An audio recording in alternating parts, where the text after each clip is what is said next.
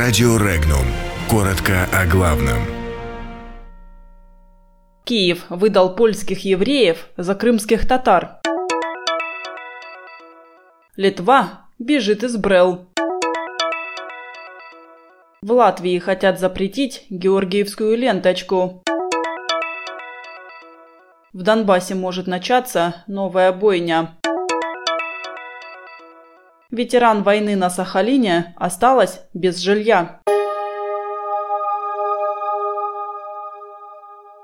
Посольство Украины в США выдало фотографию из архива Музея памяти жертв Холокоста за депортацию крымских татар. Внимание на это обратило посольство России в Вашингтоне. Кроме того, данную фотографию использовал ряд украинских СМИ. В свою очередь, в российской дипмиссии назвали публикацию украинских коллег методичкой дипломатии Киева.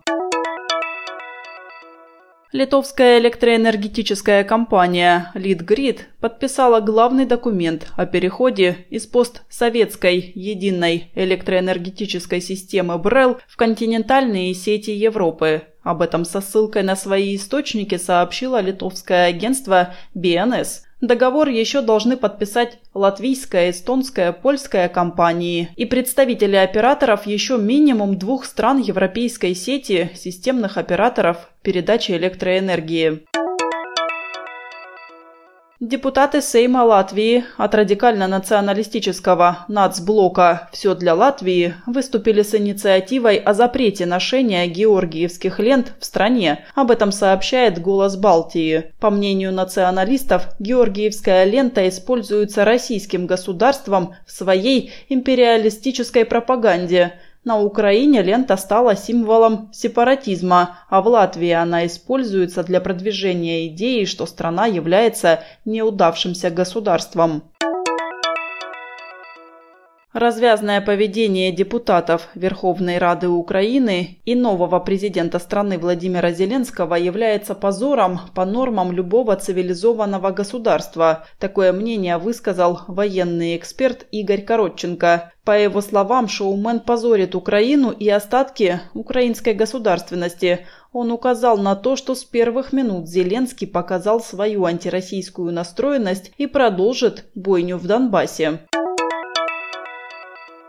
На Сахалине ветерана Великой Отечественной войны, вдову ленинградского блокадника и ветерана труда, проживающую в ветхом жилфонде с печным отоплением и корытом вместо ванны, довели до реанимации, но благоустроенного жилья так и не дали. В марте чиновники заявили, что участнику Трудового фронта жилье не положено. Квартиры приобретаются только участникам Великой Отечественной войны и их вдовам и оказали помощь в получении инвалидности. Инвалидность у ветерана теперь есть, а жилья до сих пор нет. Подробности читайте на сайте Regnum.ru.